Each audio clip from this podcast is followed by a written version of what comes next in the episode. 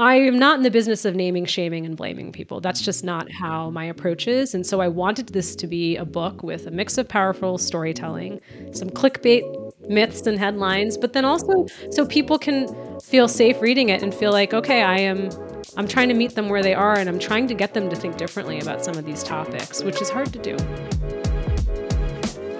This is Brand Story, a podcast featuring in-depth conversations with leaders, marketers, and brand storytellers about their professional journey and the impact they are making on the world around them. Welcome to Brand Story. I'm your host, Steve Gilman, and today we are kicking off season three of our podcast with a special guest, Mita Mallick. Mita has been a guest on our podcast before, and today we are talking to Mita about the release of her new book. Her book is entitled Reimagining Inclusion, Debunking thirteen Myths to Transform Your Workplace. Hi, Mita. Welcome back to the podcast. Oh, Steve, thank you so much for having me back. I'm really excited. It's so exciting, and thank you for including me in your the release of your book and uh, sending me a preview copy. And it was a it was just amazing to get to read it. Oh, Steve, I think you're, like I said, one of a dozen people who have read it. My husband still hasn't read it, although he's lived it. So he'll read it when he gets his copy. He knows the anecdotes and the stories already. Yes, so. He knows it all. He knows it all. Yes. Yeah, I, I really enjoyed it. I found it to be challenging and really thought-provoking and quite a, you know, just a brain full of information that it makes you challenge your own biases and try to work with them. And It was incre- it's an incredible read. You know, I, I know it's for leaders and for people in the workplace. I honestly think this book should be for any human being. Oh, Steve, that's the best endorsement ever, best testimonial. Thank you. I appreciate that. Yeah, it's just a wonderful book. And one of the things I like about it the most is all the personal stories you use. So can you tell me a little bit about, you know, the undertaking of this book, how long it took you to get to your first book? Because you're you're a prolific writer. You've written for every major publication out there. Most people don't know this. When I left undergrad, I had a really close friend who helped me. She was in Hollywood, in the literary world. She helped me find a, a literary agent. And my mother reminded me the other day, ever since I could pick up a pen, I've always wanted to write. And so I wrote a novel right out of undergrad. I had an agent. I got a lot of feedback, Steve, and I was young and stubborn. I wasn't going to change it. This is my vision. And so then I said, you know what? I'll just write another novel. So I wrote a second novel. And then I wrote that novel, got similar feedback. That novel was apparently too dark. It was it was really good novel, but it was a little too dark for the marketplace. So again, I didn't change it. I wrote a third novel, Steve. I wrote a third novel. This happens over the course of like two, three years. And didn't sell. And then my agent one day, I remember getting the email. I think I then had Yahoo back then. She sends me a nasty note. She dumps me on my butt over email, like, stop calling my office. Like, I'm no longer representing you. It was like heartbreaking. And so then I was at this crossroads. I thought, what am I going to do? Am I going to go to get a master's in creative writing and continue to pursue the art of storytelling, which I'm so passionate about? Or am I going to try to make money and pay my bills? And so that's when I went to get an M B A. That's really it. I went to Duke. I went to get my M B A. And then I graduate from graduate school, Steve. I write a fourth novel, and that novel does not get published. People just don't believe this because it did not happen overnight for me. So then I start a career in corporate America in marketing, and I bury the seed of the dream, which, you know, when you bury a seed, it just starts to grow. And then all these other signs in my life of coming to me of just, you need to start writing again, which I did. And then I come to this book, Reimagine Inclusion, Debunking thirteen Myths to Transform Your Workplace. I wrote it four years ago. I had an agent, and it took me so long to get published because I would say many of the inequities in publishing, right? Come back to me when you have written a book like Sheryl Sandberg. That's a true story. I have the email. There are a lot of people who look like Mita writing books like this, okay? Mita has great writing, but she doesn't have a really big following, like nobody who's going to buy the book, which might have been the case four years ago. Right. Isn't anymore. Well, thank you. But I really think that, like, the rejection was redirection. My friend Lan Fan, founder of Community of Seven, said to me, who you know, she was like, just continue to build community and conversation. The book deal will happen. And through my podcast, Brown Table Talk, my my co-host, D C Marshall, introduced me to Wiley. She has a book deal with them. So here we are. Man, that is quite a journey.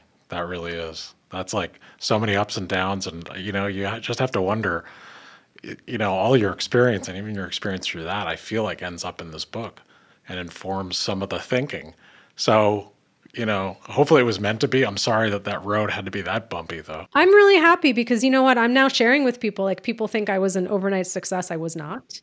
And, you know, Steve, when I first wrote the book, I thought, oh my God, my book's going to get auctioned. Have you ever heard of that? Yeah, yeah. When books get auctioned, I was like, oh, this is so good. It's in my head. I'm like, it's going to get auctioned. I didn't get a single bite. Like, nobody, forget the auction. No one was interested in it.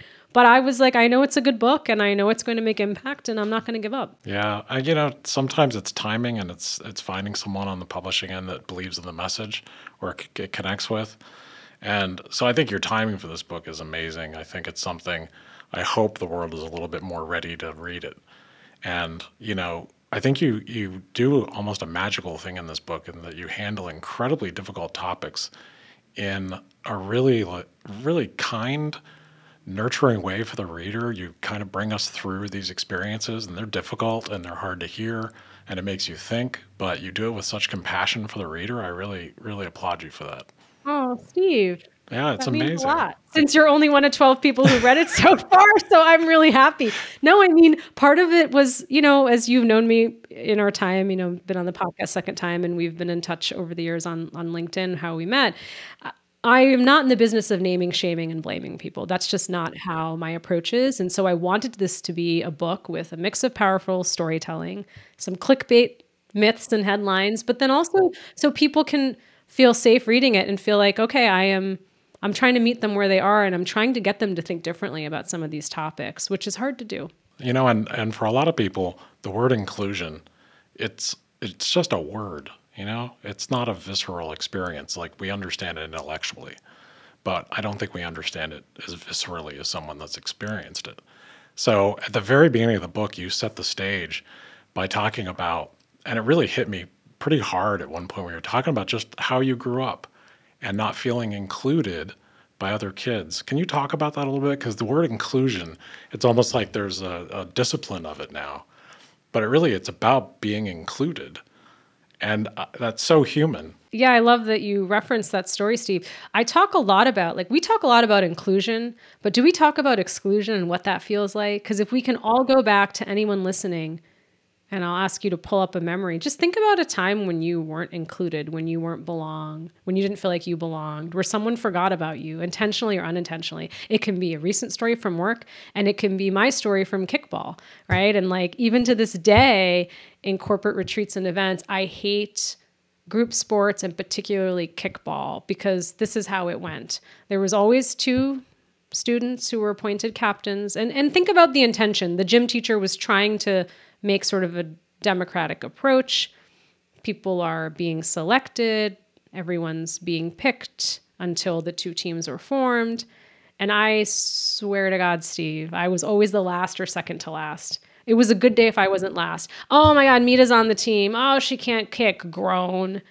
And then you're in this horrible experience, and it's what's happening in our workplaces every day. Like, you're being picked for a team, and then you're not good enough, and then you're being sort of outcast by your team. But the other thing I share in the in Reimagined Inclusion, Steve, which you might remember, is that the gym teacher one day decides to try to help me and says, well, well, you really like to read, so why don't you grab a book and just sit on the bench and read? You don't have to play. And the intention there is a really good intention because he notices this is happening to me, but the impact is I feel even worse because now I'm like, oh my God, I really suck. Even he notices, and I should just be reading and not. And so I use that as an analogy to think about that's happening in our workplaces all day long. Like, it's a meeting invite you were left off of, but you're leading the meeting.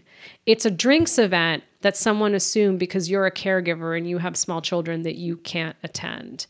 It's a corporate offsite and you didn't make the list. You know, it was the top one hundred leaders, but you're one oh one.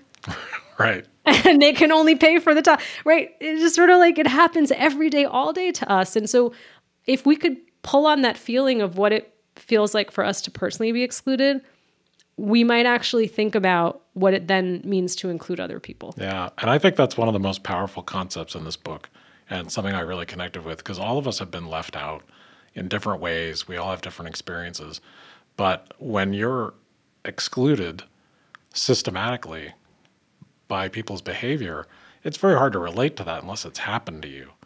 But I, I you know, those stories and making it personal like that, I think really reaches It really touches people and makes you feel it instead of just think it. And so that's really powerful. And then you go on, you went on in the book to talk about you get into the workplace. And of course, everything's magically better right now. Yeah. You know, you get into the workplace and it's not like all of a sudden it's this wonderful, inclusive environment. And there's a story you tell um, in myth one about guess whose baby it is. Oh, yes. That story is so powerful. Can you talk about that a little bit? Steve, you really studied this book. I'm impressed. This I love is amazing. Your book. Yeah, I know your book really, really well right now. Thank you. Absolutely. There's a game that's haunted me for most of my career. It's called Guess Who the Baby Game Is. And I give a specific example in the book, but it goes something like this. It is, and and Steve, I mentioned that in the book. That happened early in my career, but it happens, it's happened many times to me since then. So in the book, I talk about we're launching a, a baby product line at this company, and it's a really great idea to celebrate the launch. Let's create a wall of babies, and they're all employees, right? So like, let's everybody bring in their baby picture and put it on the wall. It's called Guess Who the Baby Is. And like, that's an amazing game. It's like, who doesn't love babies? Like, we all love babies, right? And so then I'll never forget a Black colleague coming up to me and saying, yeah, this is funny. Guess who the Black baby is? It's me. Because when there's not diversity of representation and you look at the wall, there's only a handful of Black and brown babies. And in some cases, only one Black baby. And so how is that fun for that person? And I'll tell you, Steve, that has happened to me since that moment at least three times. I've had to do this in leadership team meetings where I was the lonely only, the only person of color, and it's a fun icebreaker. Uh, it's not so fun for me because you're going to know who the brown baby is. There's no guessing, right? Um, similar thing happened to me once with a women's E R G where they were trying to celebrate women leaders. And here I am as a woman leader, and they want to do this Guess Who Baby game. And I'm just like, again, I'm the only brown baby, but I don't have the heart to tell them that because here they are trying to celebrate women leaders. And this was earlier in my career. And so I, I just did it. And I felt really crappy about it, but I did it. Wow. I mean, that's, I just think that's such a powerful example because of just how much it's about casually being biased and not thinking past the end of your own nose. You know, you're just thinking from your point of view. You're not trying to be empathic and think how it's going to make other people feel. So you come up with activities that you think are great because they're from your point of view. And that's wonderful, right up to the point where it's making other people feel terrible. Yeah, and I think it goes back to, so what you're alluding to is intentions versus impact, which I talk a lot about in Reimagine Inclusion. Like I think about the Guess Who Baby game, or think about any game, or think about kickball. The intentions are good. Right? You think about the, the the gym teacher is like, I want the kids to decide these teams. I don't want to do it. I want to empower them. And then the impact that's felt, same thing, like whoever designed that game and whoever continues to design that game and forces people to do it, they're not thinking about how that might impact the other person because oftentimes we're so caught up in our own positive and good intent. Like, I know my intentions are really good. Like, I know, and I don't stop to think about, well, okay, but is it really? And how is Steve going to feel about that? Yeah, because, I mean, you're not really taking other people into account. You're doing things from your own point of view. And I think that's a, a huge thing in the workplace that happens over and over again. And you have another example from Myth One. And Myth One is, of course, I support Black Lives Matter.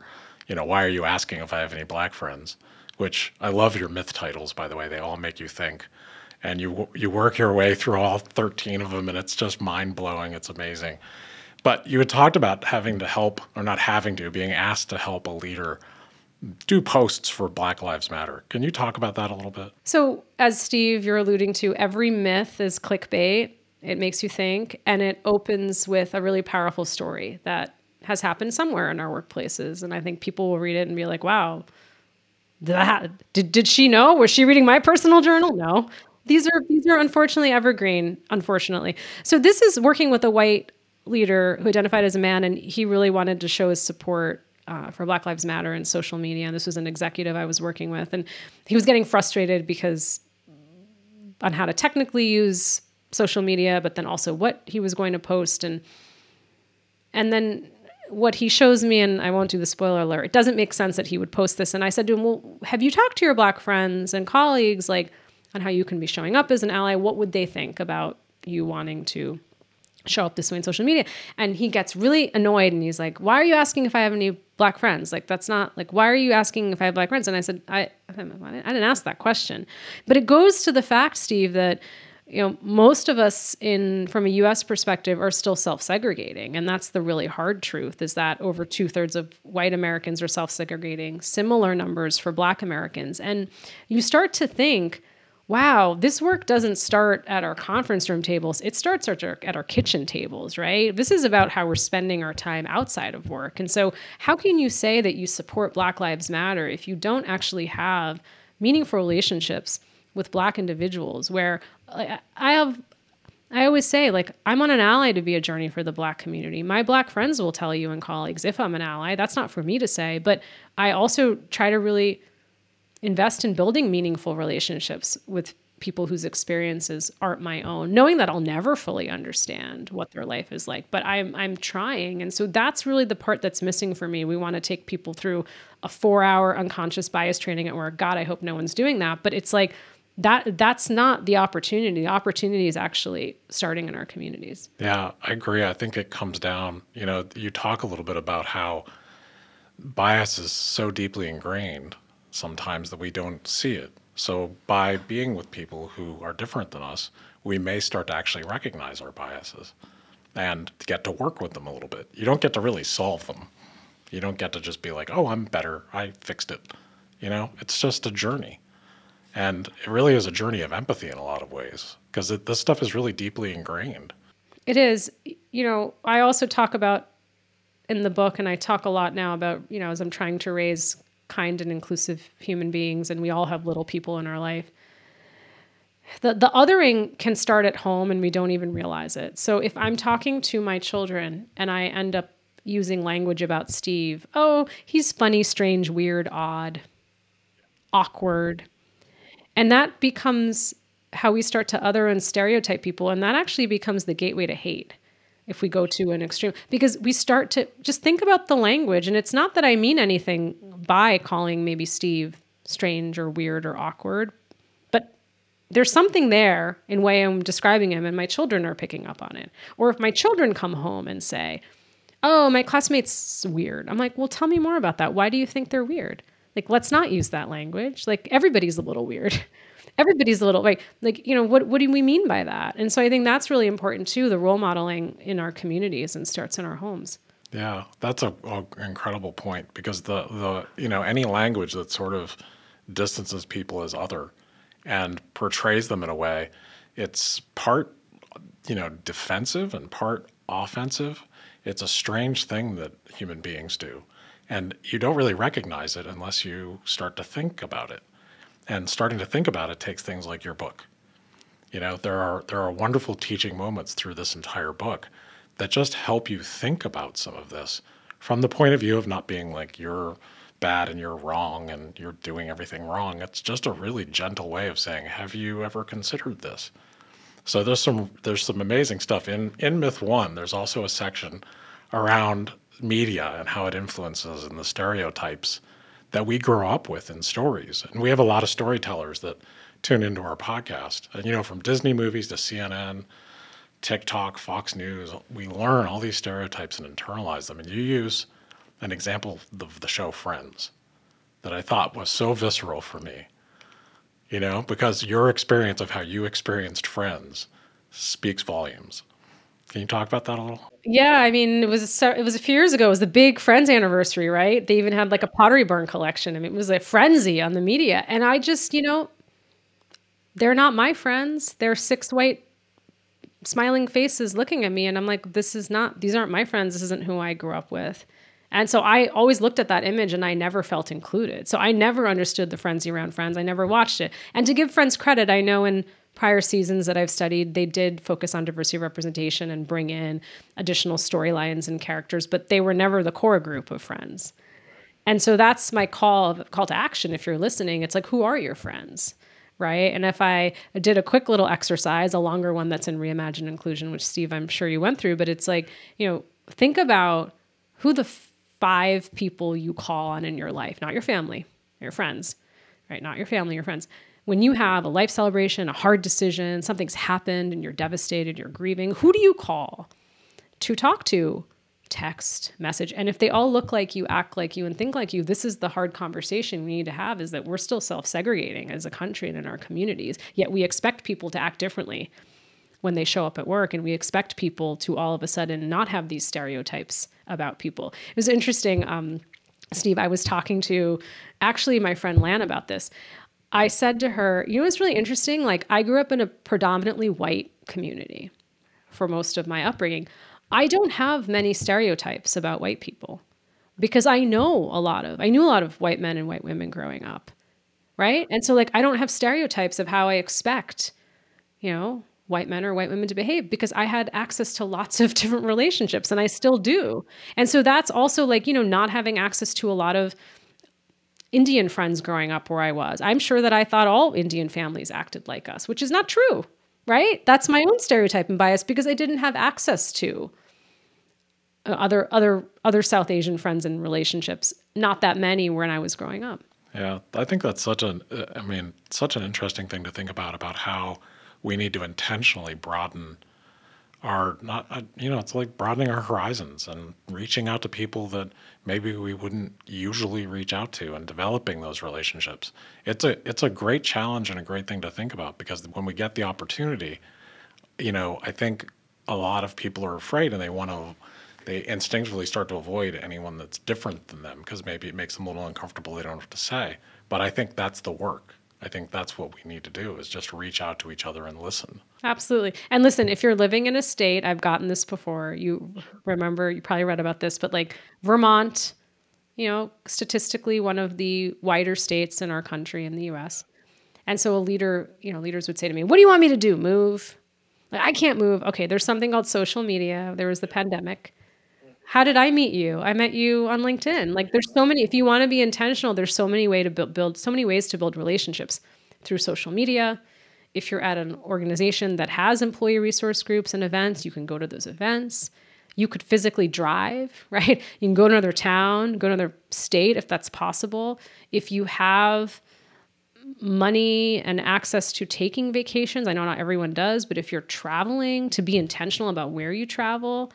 So I just, you can message me on LinkedIn. I will help you figure out how to diversify, how to build more cross-cultural relationships, because I think just about anyone can do it. Yeah, reach out to, to Mita on LinkedIn, or at least follow her and listen to her incredible podcast, um, Brown Table Talk, because it's amazing. And uh, we're going to put a link to this book on our site and and give it to everyone we can think to give it to, because it's just, you know, it's it's such a wonderfully generous thing in this book that it it encourages you to do things that are so healthy, you know, just wanting to reach out to people and learn is is really just the beginning.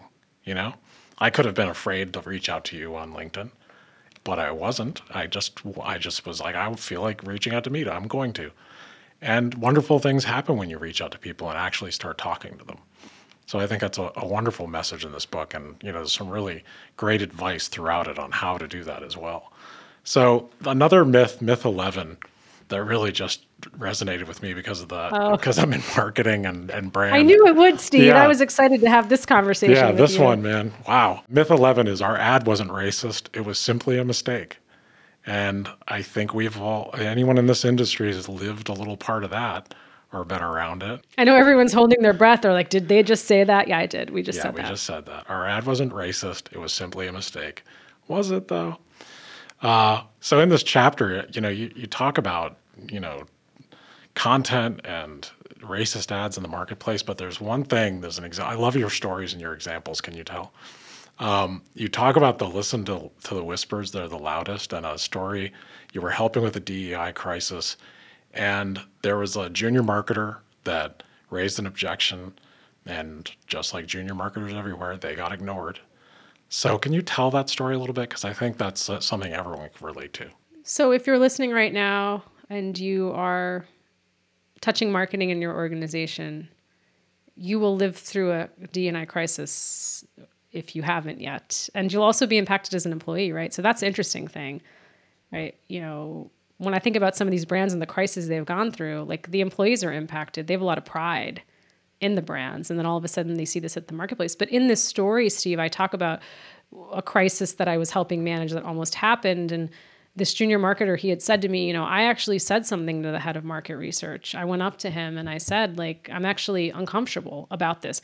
And, and this gentleman didn't have necessarily the language to say, this is what I saw in this piece of content, but said, this is making me uncomfortable and I'd like to talk about it, what I'm seeing. And the head of market research said, it's been tested. Don't worry about it. Like, I've tested it with what's been tested with consumers and, you know, many large organizations and smaller ones as you're working with clients as well. Like, there was like this testing. And I said, okay, who did you test it with, right? If you're talking to women of color, did you test, did you ask any women of color what they thought about that? So that's really interesting too. But, and I said, and as you just said, listen to the whispers, they're the loudest. And it's really hard, Steve, because it's not how I was raised culturally in my home, but as I became a marketer, I increasingly saw there is a bit of arrogance. Like, I'll, I'll say that, right? Because it's like, I'm supposed to st- know Steve so well. I know him so well. I can surprise and delight him with a product and service I never expect. And no one can tell me I don't know Steve well enough, right? Because then I don't know how I'm doing my job. Like, I'm not doing the work to really understand and study your life so I can enhance the quality of it. So I do think as marketers, we can get defensive, right? Like, I spent all this time working on it and now you're going to call my ad racist? No. I can't even tell you the number of times I've gotten that call on a Sunday night. And my husband's like, what's the, it's either from a company I was running or a friend who's like, hey, can you look at this? And it's like eleven o'clock at night. It's going live tomorrow. There's nothing, they're, they're trying to get me to say it's not racist, it's not sexist, it's not homophobic. And I, I can't do that, right? I'm going to tell you where I think hurt and harm could be caused in this ad, right? This is how I think a Black man seeing this ad might experience it. Have you thought about this, right? Or to say, no, this is racist and here is why. Like, I'm going to give you the language of why, why exactly this is racist. Like, you know, we talk about Gucci and blackface. We have yep. a lot of examples. Yeah, we have, you have a lot of great examples. The Burt Be- Burt's Bees example, all those examples. Yeah, and so it's like, again, intent and impact. And I also want to say I included those examples not to create and cause further harm to the Black community in particular, but to educate people, because so often I will find white leaders in particular, and let's say non-Black leaders who will say, oh yeah, that ad was racist. I'm like, well, can you explain to me why it was racist? Or did someone just teach you to say that, right? Because that's the point, because then you're going to repeat the mistake. Yeah, you absolutely are. And I think it's a rock rolling downhill. The creative gets made, it gets quote unquote tested. It's going out the door. And any brand listening, any brand manager, anyone that works in marketing, the voices have to be louder. When it feels wrong, it's wrong. You know, you're, you're as a, you know, there's so much harm that gets done to brands and human beings and people that see this kind of stuff out there, that if we are in doubt that there is something wrong with what we're putting out, maybe we should slow down. Yeah. And this also, I think, Steve, gets to what you're alluding to is like, you have to create an environment where you want to hear the different yeah, voices. And that's sure. part of our job of being an inclusive leader. I will never forget.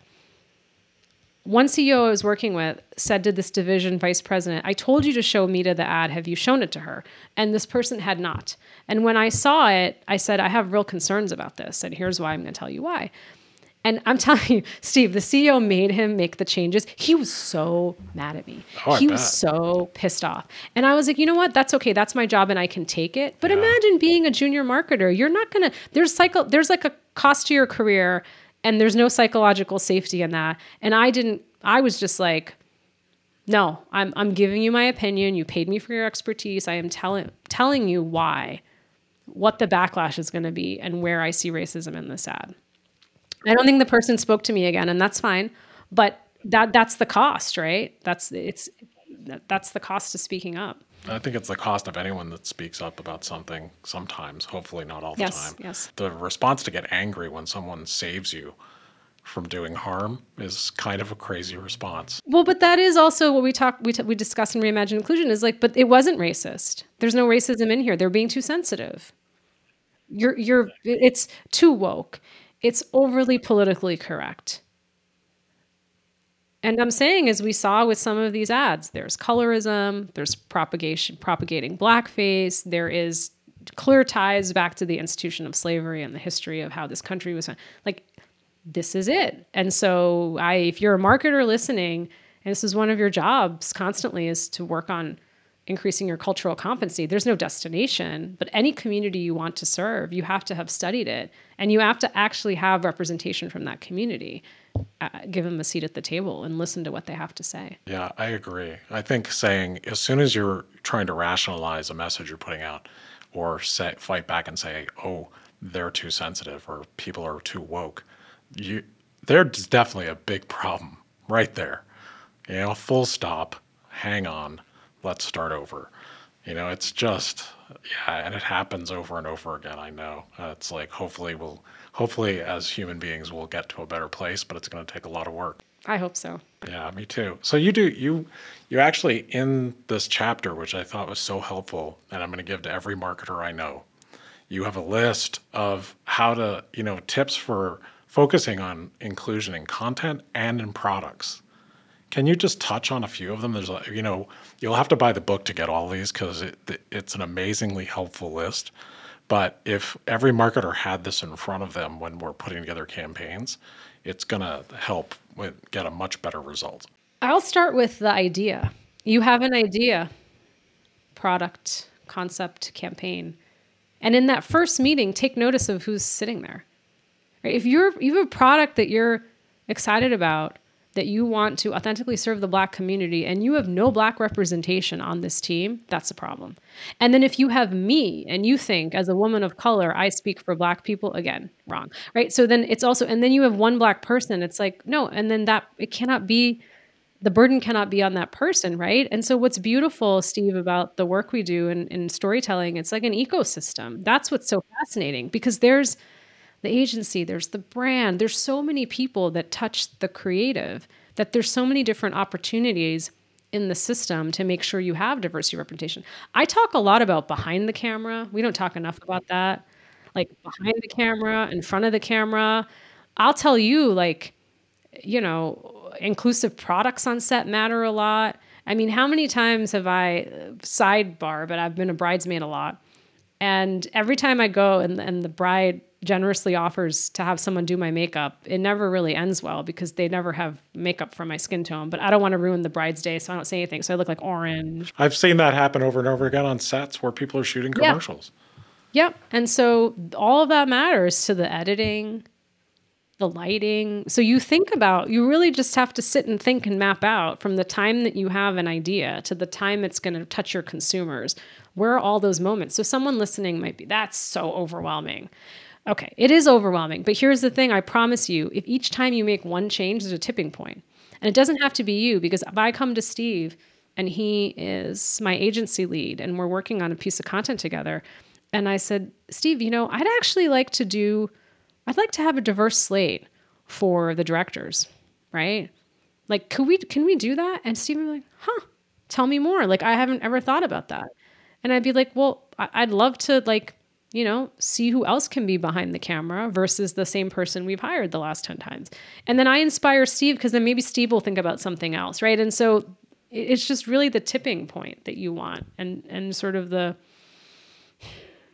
this idea that it's just the ripple effect, right? Across sort of what you're doing. Anyone listening, I mean, other than like me who's posting messages on LinkedIn myself, I do what I want. It's my own feed. Most most brands, it's quite complex. It's not like, hey, just going to post this today. There's a lot of people who are looking at what's getting posted for a lot of these brands. Yeah, and that just resonates. I think it should with anyone that's in marketing, anyone that's a storyteller. If you're communicating to a community and you don't understand that kind of stuff, and you get to producing content and producing any kind of marketing, and you haven't thought through that kind of processes, then you're not going to be very successful, you know, on the shoot or in the final product or at all.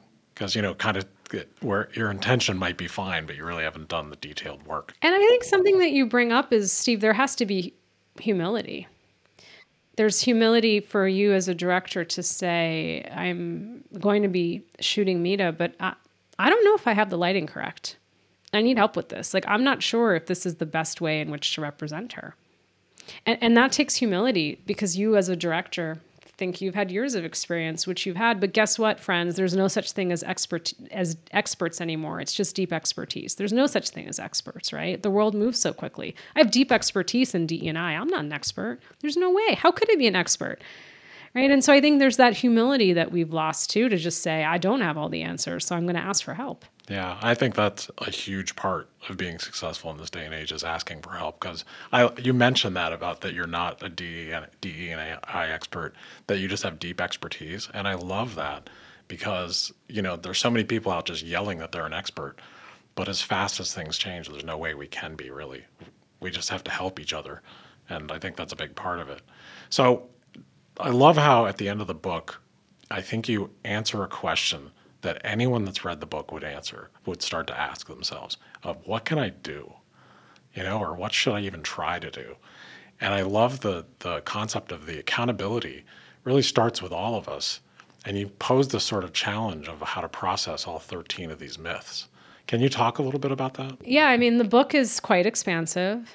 I think about it as a a resource. Like, I'm there as a resource for you, because I can't be everywhere. And so the question is, can you go back through and think about the things that you would hold yourself accountable to on a quarterly basis? Can you share the book with a friend and you go through it together? Someone at work, maybe your team, maybe your boss. And there's a lot of, people would say, diversity, equity, and inclusion fatigue, right? This is tiring. But I also bring up in Reimagine Inclusion, I'm like, okay, so when we get, Steve, when you get a client, a new client, when you lose a client, when you double your revenues for the quarter, do you give up or you just keep going? Like, you keep going. Like, what? I don't understand. Like, what's this? Like, that's why it's like, inclusion is a driver of the business, right? Anyone who's listening today who doesn't think that, I'm sorry, you're going to be left behind in five years if you haven't already been left behind, right?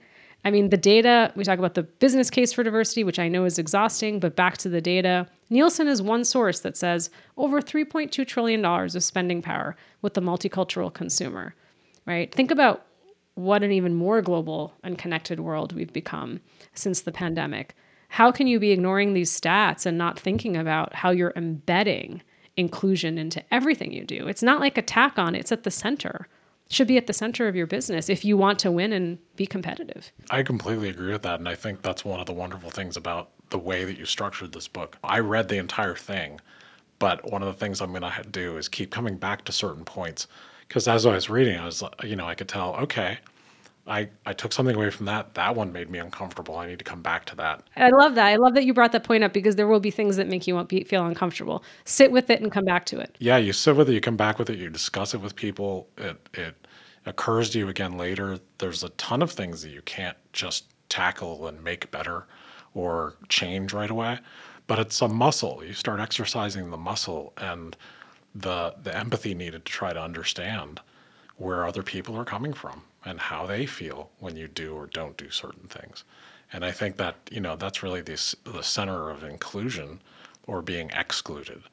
And one of the things your book did for me is really bring home that feeling of, like, you know, you hear the word inclusion, and I think people, when you, anytime you have a term, people start to tune it out. And as soon as I started looking at it as the very human feeling of being excluded, that really connected with me. Maybe I should change the title of the book. Reimagine no, I think people exclusion. Will get it. I, I They'll mean, get I, it. I got it from the book, so I think the idea is all through it. Thank you. I think you awesome. Feel that that's from powerful. The book. Yeah, it yeah. is really powerful. I think that's one of the main things that you take away from the book, is that it's a very human feeling you get from this. And I think that's because of the stories that you tell all through it. You share a lot of personal stories, and they really bring the points home. Thank you so much for the conversation today. I this was amazing. You know, I I, th- I hope your book does incredibly well, and I really hope people share it with each other, and I hope literally everyone buys it. Thank you, Steve. Well, I am so honored to be a guest again, a repeat guest, because I know I'm taking a space from someone else, but I just appreciate you having the time to read it, and it just means so much that it impacted you, because that's what I hope the book will do. Reimagine Inclusion, Debunking thirteen Myths to Transform Your Workplace. You can pre-order it on Amazon now. Want to hear more inspiring stories? Subscribe on your preferred podcast app so you don't miss an episode. And if you like what we're doing, please rate, review, and share. It's the best way to support us. Thank you for listening to Brand Story.